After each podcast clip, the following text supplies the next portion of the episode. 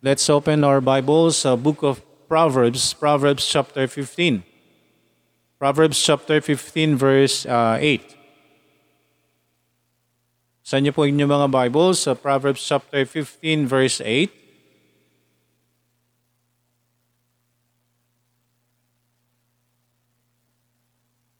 Pag-aaralan po natin is uh, panalangin po or the prayer, the prayer of the upright. Basahin ko po Proverbs chapter 15.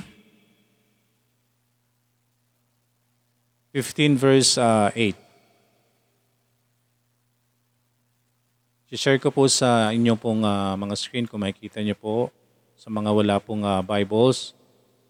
Ayan, nawa ay uh, nakikita po ba? Proverbs chapter 15 verse 8. Nakikita? Sa akin pong screen. Yan, nawa ay uh, nababasa po naman. Sana. Okay, Proverbs chapter 15 verse 8.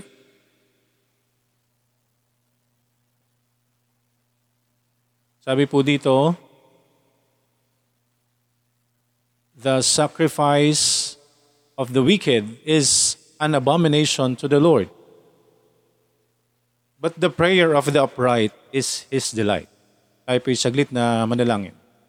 Dakilang Diyos na nasa langit, maraming salamat po sa gabing ito, Panginoon. Nawaibigan niyo po kami ng tamang puso at isipan sa amin pong uh, pag-aaralan. Bigyan niyo kami ng kaunawaan ang bawat isa, Panginoon. Kayo po ang kumilos po sa bawat isa. Naway maging tama rin po kami, Panginoon, sa amin pong uh, paglapit sa inyo ngayong gabi at the same time ho yung amin pong pagtugon sa inyong salita ay maging tama, Panginoon. Maraming maraming salamat. Hinihiling po namin ang lahat ng ito at ang inyo pong uh, lingkod ay bigyan nyo rin po ng wisdom. Kayo po ang uh, pumagit na sa aming lahat. Kayo po ang mai- maihayag. Kayo po ang maluwalhati, Panginoon. Maitaas sa amin pong kalagitnaan. Maraming maraming salamat. Inihiling po namin ang lahat ng ito sa pangalan ni Jesus na aming Panginoon at tagapagligtas. Amen. Ang sabi po dito, the sacrifice of the wicked is an abomination to the Lord, but the prayer of the upright is His delight. Kaya kita, kita naman po natin mga kaibigan, yung uh, salitang uh, wicked, okay, wicked, abomination, upright, and delight. So kung titingnan po natin mga kaibigan, alam naman po natin siguro no, ang uh, ibig sabihin po ng uh, wicked. Kung uh, titingnan po natin, okay? Ito pong uh, wicked, ibig sabihin po ay uh, masama. Okay, masama. Sabi po ng uh, Sabi po ng uh, Webster, or yung pong atin pong uh, ginagamit po na na dictionary, yung uh, NOAA, NOAA Webster Dictionary. Ang ibig sabihin po ng uh, wicked is evil in principle or practice. Okay? Evil in principle or practice, deviating from the divine law, addicted to vice, sinful, immoral, So yan po yung uh, ilan lamang po yan sa mga binabanggit po ng uh, salitang uh, wicked. Wicked. Ibig sabihin po ay uh, nakita po natin dyan, kahit yung isang uh, salita na lang po yung tingnan natin, sinful. Yung ibig sabihin po ng uh, wicked is sinful na makasalanan. So, kung uh, ang uh, isa po sa ibig sabihin po ng wicked is sinful, makasalanan, so ito po ay patungkol po sa tao. Ito po ay patungkol sa tao na masasabi pong tayo uh, sinful. Pero kung tayo po uh, nagkaroon na po ng uh, relasyon sa Panginoon, ay tayo po uh, papatawarin po ng Diyos. Pero kung tayo po patuloy na hindi po lumalapit sa Diyos, hindi po tayo nagpapakumbaba, hindi tayo humingi ng kapatawaran sa Diyos, tayo po'y patuloy na makikita ng Diyos. Tayo po'y nasa harapan ng Diyos bilang isang makasalanan. Anong sabi po dito, the sacrifice of the wicked is an abomination to the Lord. Ibig sabihin po ng abomination is extreme hatred, detestation, Sabi nga dito sa example na binanggit dito, itong Proverbs chapter 15 verse 8. So ibig sabihin po, yung pong ah, ginagawa po ng mga makasalanan, yun pong pag ah, the sacrifice, ito po ay pertaining po dun sa yun pong ah, ginagawa nila sa harapan ng Diyos. Pag-aalay nila, nila sa harapan ng Diyos.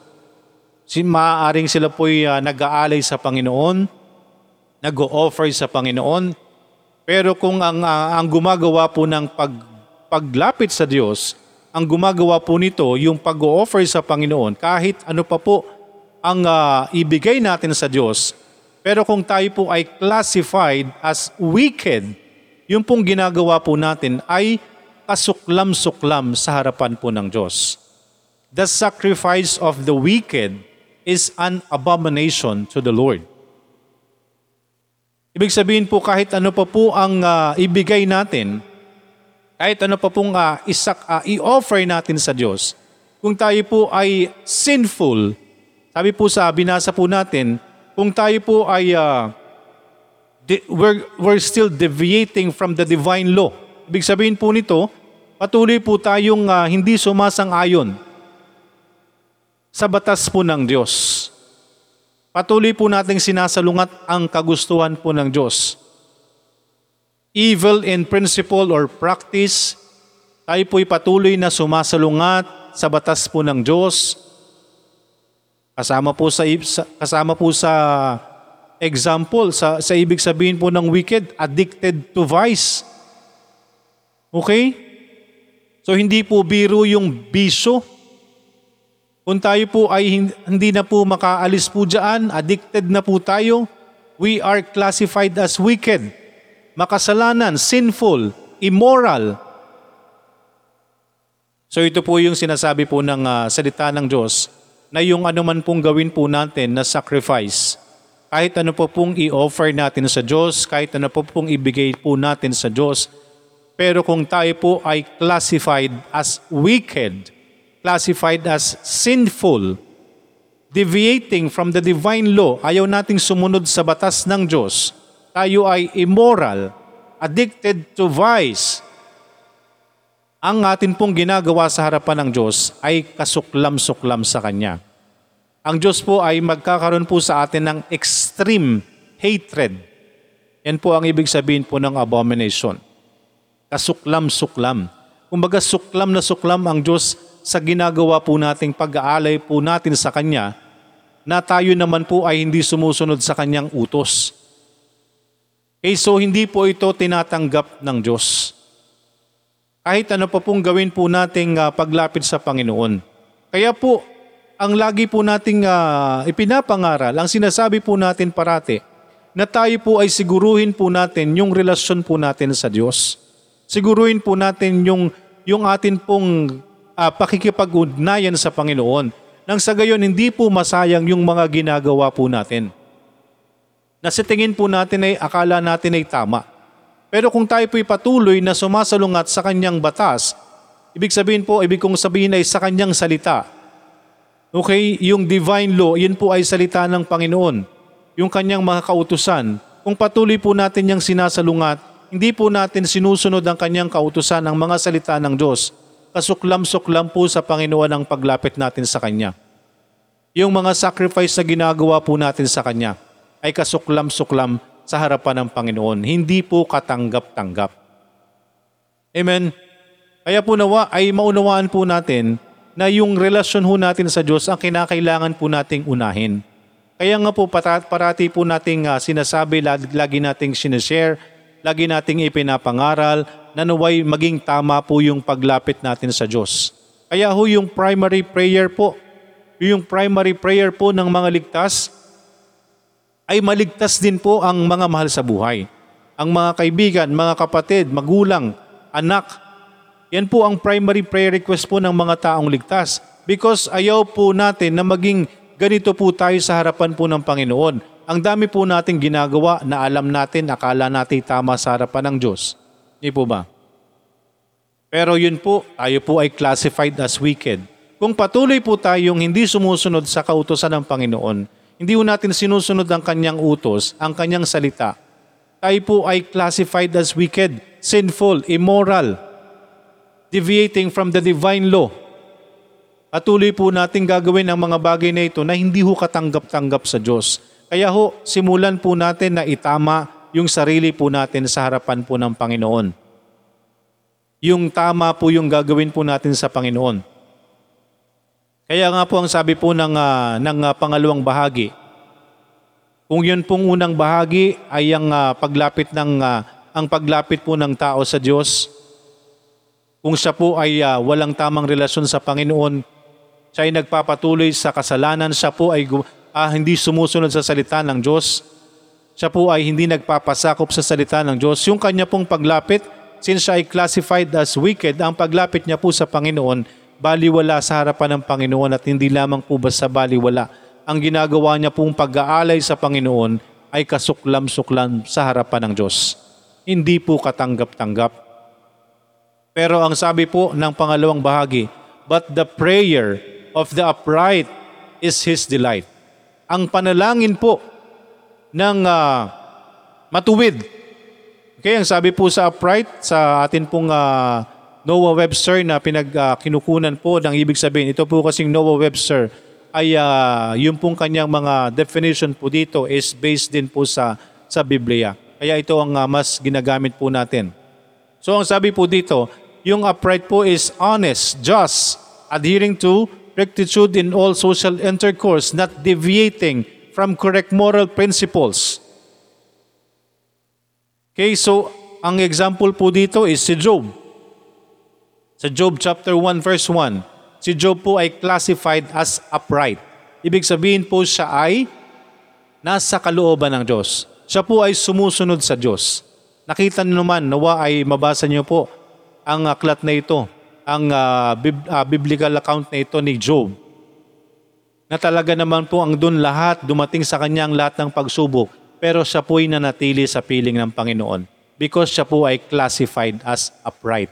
Siya po ay sumusunod sa salita ng Diyos. Siya po ay maraming nawala sa kanya. Sabi ng kanyang asawa, sumpain mo ang iyong Diyos at mamatay ka na. Pero ang sabi niya sa kanyang asawa, magpapasalamat ka lang ba sa Diyos kapag may nare-receive kang mga magagandang bagay? Pero pag hindi magandang nangyayari sa iyo, susumpain mo na ang Diyos. Yun po ang katwiran ng isang upright. So lahat ng nangyayari, yun po ang isang katwiran ng totoong may relasyon sa Diyos. Ang lahat ng nangyayari po sa isang tao na siya po ay nasa kalooban ng Panginoon, lahat ng bagay ay para sa kanyang kapakinabangan. At yan po ay naaayon po, nasusulat sa salita ng Diyos. Lahat po ng nangyayari sa isang ligtas, lahat ng nangyayari sa isang tao na may tamang relasyon sa Diyos, yan po ay para sa Kanya. At yan po ay ibinigay po sa Kanya ng Diyos para sa Kanyang kapakinabangan. Whether it is good or bad, sa paningin po natin is bad, pero sa Diyos po, yun ay para sa atin pong kapakinabangan. So the prayer of the upright is His delight. Yung pong panalangin po ng matuwid, yung panalangin po ng mga tao na sumusunod sa Diyos, yung panalangin po ng mga tao na sumusunod sa Kanyang kalooban, yun po ay kasiyahan ng ating Panginoon. Yan po ay kasiyahan ng Diyos. Ibig sabihin po ng delight is high degree of pleasure, a satis- satisfaction of mind, joy, yan po ay kasiyahan ng, ng, ah, ng Diyos. Yung panalangin po ng mga upright. Ibig sabihin po, yun po ang kinalulugdan ng Diyos na panalangin. Yung panalangin po ng mga tao na nasa kanyang kalooban. Sa makatwid po mga kapatid, lagi ho nating naririnig, yung hong hindi, tumataw, hindi lahat ng tumatawag ng Panginoon, Panginoon, ay makakapasok sa kaharian ng langit. Napakarami po ng salita ng Diyos na magtutugma-tugma sa, sa bagay na ito. So mga kaibigan, mga kapatid, nawa ay lagi ho tayong handa na makatanggap ng katotohanan ng salita ng Diyos. Kung, ti- kung pakihinggan niyo po ito mga kaibigan, malalaman po natin na hindi ho lahat ng prayer ay tinatanggap ng Diyos. Hindi ho lahat ng panalangin ay ibinibigay ng Diyos. Because ang tinatanggap po, ang katanggap-tanggap na panalangin ng, na, na, na ng Diyos ay yung panalangin po ng mga tao na nasa kanyang kalooban. Yung taong may relasyon sa Diyos. Because maliwanag na maliwanag po ang sinasabi ng salita ng Diyos, hindi ho kinatutuwaan ng Diyos ang pag-offer, ang paglapit ng mga taong wicked. The sacrifice of the wicked is an abomination to the Lord. But the prayer of the upright is His delight. Yung panalangin po ng mga matuwid, panalangin po ng mga nasa, nasa kalooban ng Diyos, panalangin po ng mga tao na nagpapasakop sa Diyos, yun po ang kasiyahan, yun po ang kaligayahan ng Panginoon, yun po ang tinatanggap ng Diyos na panalangin. Kaya nawa mga kaibigan, mga, mga nandito po na, na nakakasama po namin, maaring ito'y masakit po sa atin, pero okay na po na masaktan po tayo ngayon na tayo naman ay mamumulat sa katotohanan na hindi po tayo magpapatuloy sa paggawa ng mga bagay, paglapit sa Panginoon, pananalangin sa Panginoon, paggawa ng mga ritual na panalangin, mga kung ano-anong panalangin, pero hindi ho katanggap-tanggap sa Diyos. Kaya nga po, unang-una natin nawa maunawaan, nawa hipuin po lahat tayo. Naway tayo lahat ay iligtas ng Diyos. Magkaroon tayo ng kamulatan sa kasinungalingan, sa paraan ng pagsamba, sa paraan ng pananalangin, paglapit sa Diyos. Hindi ho lahat ng nananalangin ay napapakinggan po ng Diyos. Kaya ho dapat ma- ma- maunawaan po natin ang bagay na yan. So hindi ho, hindi ho habang buhay na tayo hihingi ho ng prayer sa iba para tayo ipanalangin. Nawa ho sa, sa mga susunod pong panahon, tayo na rin po ang nananalangin sa kanila. Tayo po ay hinihinga na rin ang panalangin. Because maliwanag po ang sinasabi ng salita ng Diyos at ito po ay totoong nararamdaman ng tao. Alam po ng tao, ramdam ng tao yung malayo sa Diyos. Alam nila kung sila may relasyon o wala. Pero nagpapatuloy. Yun po yung nakakalungkot. Alam na nga na wala sa kalooban ng Diyos. Alam na nang walang tamang relasyon sa Panginoon. Pero ang tao po mas pinipili, mas pinipili yung paggawa ng hindi ma ng, ng ayon sa Diyos. Amen. Nakakalungkot po sa panahon po natin ngayon, napakasama ng mundo. The world is wicked. Ang ine-enjoy po ng mundo ay kasalanan. Napakarami na pong mga ginagawa ng sanglibutang ito na ang mga tao po ay binubulag. Yung mga mali po ay tinatanggap, yung mga mali ay ginagawang tama. Na dapat ay itama natin sa Diyos. Hindi gawin nating tama yung mali at ipagpatuloy yung mga maling ginagawa. Amen. Kaya po, ang tao, ang, ang bansa pong walang uh, Diyos, hindi po magiging maayos at ang buong mundo. Because halos lahat po, buong mundo. Mas marami po yung tumalikod sa Diyos. Mas maraming nabulag ng kaaway. Kaya this world is wicked, mga kaibigan. Kayong nakakarinig, kayong may tenga naway makinig. Kayong may mga tenga naway makinig. Ibig sabihin po nito, gamitin po natin ang tama yung tenga natin sa pakikinig. Maging tama po yung decision po natin. Maging tama po yung decision natin na tayo po ay lumapit sa Panginoon. Huwag ho tayong manatili doon sa mga ginagawa po natin na alam na alam po nating kasalanan. Alam na alam nating mali sa harapan ng Diyos. Hindi ho tatanggapin ng Diyos ang panalangin, ang, pag, uh, ang offering, ang sacrifice ng mga taong wicked, ng mga taong makasalanan. Pero kung tayo po'y lalapit sa Diyos at tayo po'y magpapakumbaba sa Panginoon, tatanggapin natin na tayo po'y makasalanan, that we are wicked sa harapan ng Diyos. Aaminin natin na tayo'y makasalanan sa harapan niya. Maging tama po yung puso natin, humingi tayo ng kapatawaran. Tayo po'y patatawarin ng Diyos. Magkakaroon tayo ng kaligtasan. Yung pagtitiwala natin sa ating Panginoong Yesus na siya yung nagbayad sa atin pong kasalanan. Yung pagpunta sa impyerno. Automatic po ang tao doon, mga kaibigan. Automatic. Lahat ng tao papunta sa impyerno. Unless lumapit sila kay Kristo. Amen? Automatic po. Lahat ng tao pupunta sa impyerno. Unless lumapit sila sa Diyos. Lumapit sila kay Kristo. Aminin nilang sila'y makasalanan. Tanggapin ang ating Panginoon. Pagkatiwalaan ng ating Panginoon. Hindi lamang sa bibig, kundi sa ating mga puso. Tayo ay ililigtas ng Diyos. Masisiguro natin yung kaligtasan. Masisiguro natin yung ating, yung ating relasyon. Nakakalungkot. Nakakalungkot po na pilit pong sinasabi na, hindi, walang nakakaalam. Walang sino mang nakakaalam ng ating pupuntahan. Mali po. Kasinungalingan po yan. Hindi po yan galing sa Diyos, yan po'y galing sa kaaway.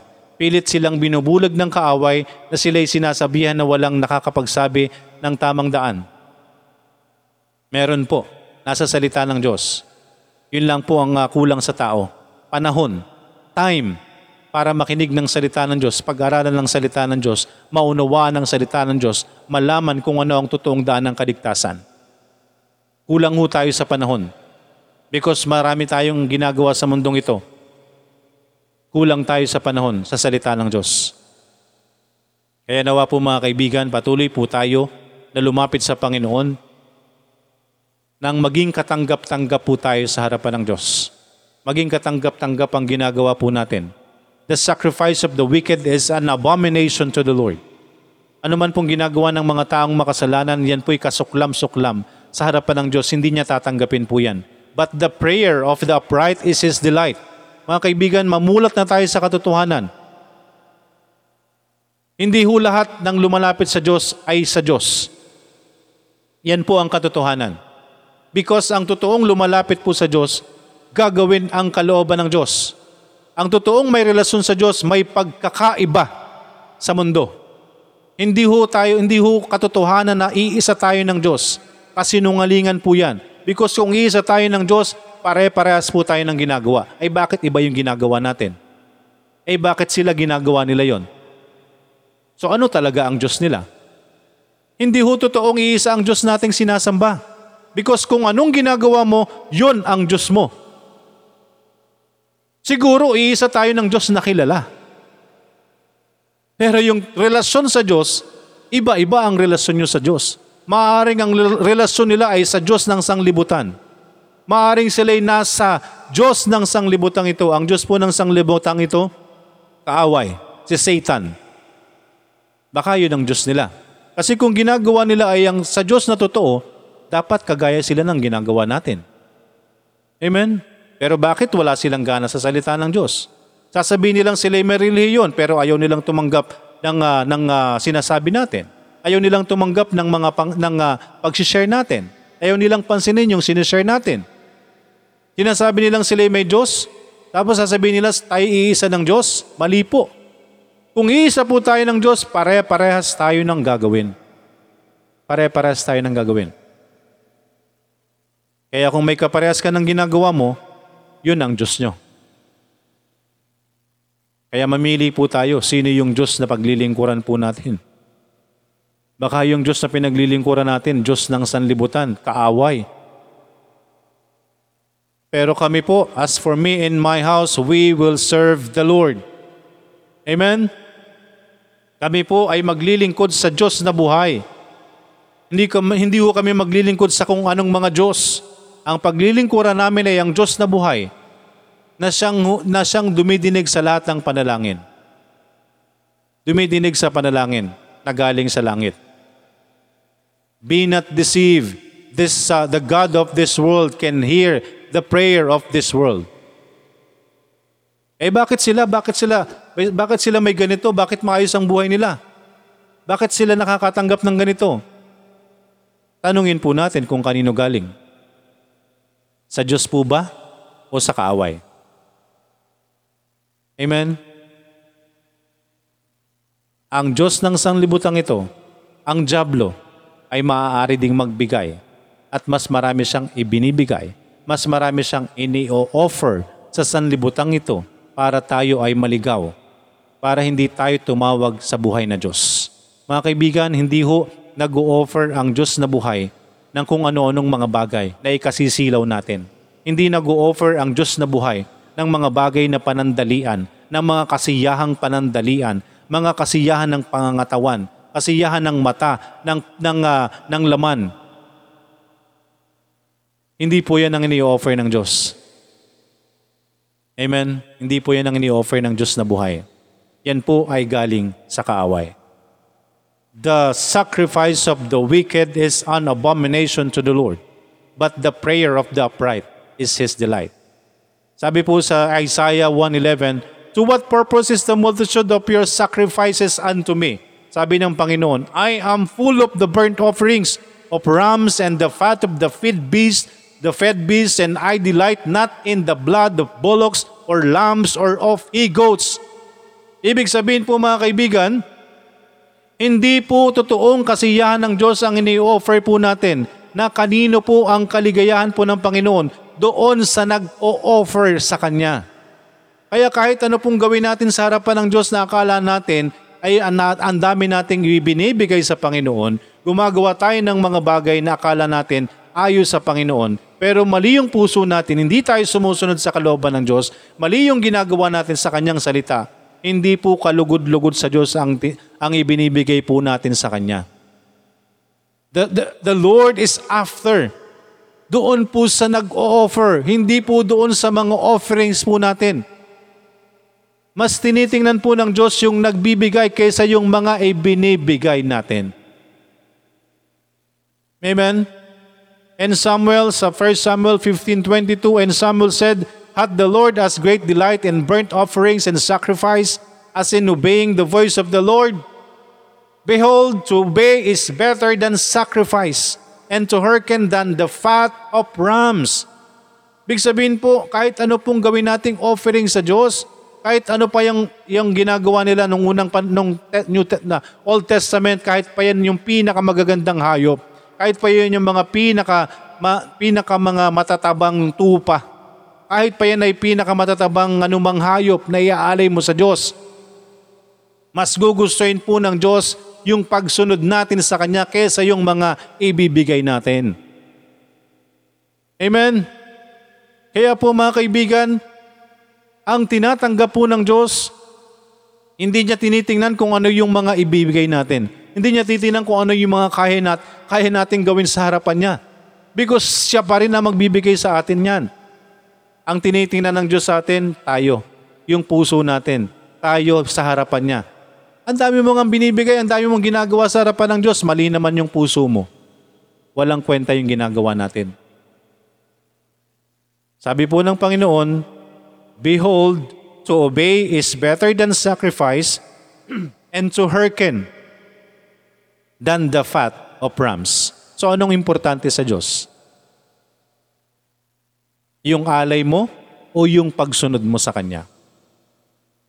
Obedience is better than sacrifice. Amen? So, dapat tayo po ay sumusunod sa Panginoon para tanggapin po ng Panginoon ang panalangin po natin. Mga kaibigan, kahit anong gawin nating panalangin, kung wala tayong tamang relasyon sa Diyos, mga kapatid, maniwala kayo, hindi pinapakinggan ng Diyos yan. Hindi totoo na lahat ay pinapakinggan ng Panginoon. Mag-pray lang kayo sa Panginoon, papakinggan kayo ng Panginoon. Ano man ang mga kailangan mo sa buhay, ipoprovide ng Panginoon. Mahal tayo ng Diyos. Yan po yung ginagawang pambulag ng sanlibutan eh. Mahal tayo ng Diyos. God is love. Yes, God is love, but God is also holy. Banal ang Diyos. Ayaw niya nang tayo ay nabubuhay sa kasalanan. Ayaw niyang tayo pinamumuhay natin ay kasalanan. Kaya kahit ano pang gawin natin sa harapan ng Diyos, pero kung tayo patuloy na nabubuhay sa kasalanan, hindi tayo tinatanggap ng Diyos. Alam po ng Diyos ang bawat sitwasyon po natin. Kung totoo pong tayo'y nagsisi, kung totoong tayo'y struggling sa ginagawa natin, kung totoo tayo'y struggling sa kasalanan natin, alam ng Diyos yan. At alam din ng Diyos kung ikaw ay totoong nagsisi o nag enjoy ka sa kasalanan. Hindi natin maluloko ang Diyos. Pwede mong lukuhin ang iyong kapwa. Pero hindi mo pwedeng lukuhin ng Diyos yung relasyon mo sa Diyos. Sasabihin mo ikay may Diyos, sasabihin mo ikay may relihiyon, nagsisimba ka, pero nagpapatuloy ka sa, sa hindi tama. Baka hindi mo binabasa ang salita ng Diyos. Ay nag-o-offer naman ako, nagbibigay naman ako sa simbahan. Lagi ako nagbibigay every Sunday, nagpa, nagpe, nagpapapray ako ng mga mahal ko sa buhay. Kahit anong gawin po nating pagbibigay, kung hindi po tayo sumusunod sa kalooban ng Diyos, baliwala po ang lahat. To obey is better than sacrifice and to hearken than the fat of rams. Ibig sabihin lamang po yan, mas mahalaga sa Diyos yung pakikinig natin, yung pagsunod natin, kesa sa mga iaalay natin. Because kahit anong gawin nating pag-aalay, pagsunod, yung pagli- paglilingkod sa Diyos, pero kung mali yung puso natin, pakitang tao lang po yan. Hindi po yan katanggap-tanggap sa Diyos. The sacrifice of the wicked is an abomination to the Lord, but the prayer of the upright is His delight. Amen. Naway na unawaan po natin ang salita ng Panginoon. Nawa ay magkaroon po tayo ng tamang kaisipan, tanggapin po natin ang katotohanan, magpasako po tayo sa salita ng Diyos. Mga kaibigan, meron pong langit at meron pong impyerno. Meron pong Diyos na buhay at may jablo sa sanlibutan. Sino po ang susundin natin? Kaya kung totoong may Diyos ka, kung totoong meron kang ah, relasyon sa Panginoon, sumunod tayo sa salita ng Diyos. Sumunod tayo sa kanyang kautusan. Sumunod tayo. Makinig tayo. Obedience is better than sacrifice. Ang pagsunod ay mas importante sa mga alay. Ang pakikinig ay mas importante sa anumang ibibigay natin sa Diyos. Hindi tayo tatanggapin kasuklam-suklam ang paglapit natin sa Diyos kung tayo nagpapatuloy sa kasalanan. Hindi tayo maririnig ng Panginoon. But the prayer of the upright is His delight. Ang panalangin ng mga matutuwid ay ang kanyang kaligayahan. Amen? Kaya, yan po ang katotohanan. Hindi ho lahat ng panalangin dinidinig ng Diyos. Maliwanag po ang salita ng Panginoon. The sacrifice of the wicked is an abomination to the Lord, but the prayer of the upright is His delight. Tayo po'y saglit na manalangin. Dakilang Diyos na nasa langit, maraming salamat sa gabing ito. Kayo po ang kumilos sa bawat isa. Kilusin niyo po ang bawat isa, ang mga nakapakinig. Naway iligtas niyo po ang mga wala pang tamang relasyon sa inyo, Panginoon. Magpatuloy po kaming magpasakop sa inyong salita at inyong kalooban. Gabayan niyo kaming lagi, Panginoon. Sa mga wala pang hong kasiguruhan ng kaligtasan, kayo ang patuloy na kumilos. Maraming maraming salamat at sa mga nakapakinig. Naway magkaroon kami ng tamang tugon sa inyong salita at sa maaring makapakinig, Panginoon. Kayo po ang patuloy na kumilos sa bawat isa. Maraming maraming salamat, Panginoon. Pinupuri ka po namin, pinapasalamatan, inihiling po namin ang lahat ng ito sa pangalan ni Jesus na aming Panginoon at tagapagligtas. Amen.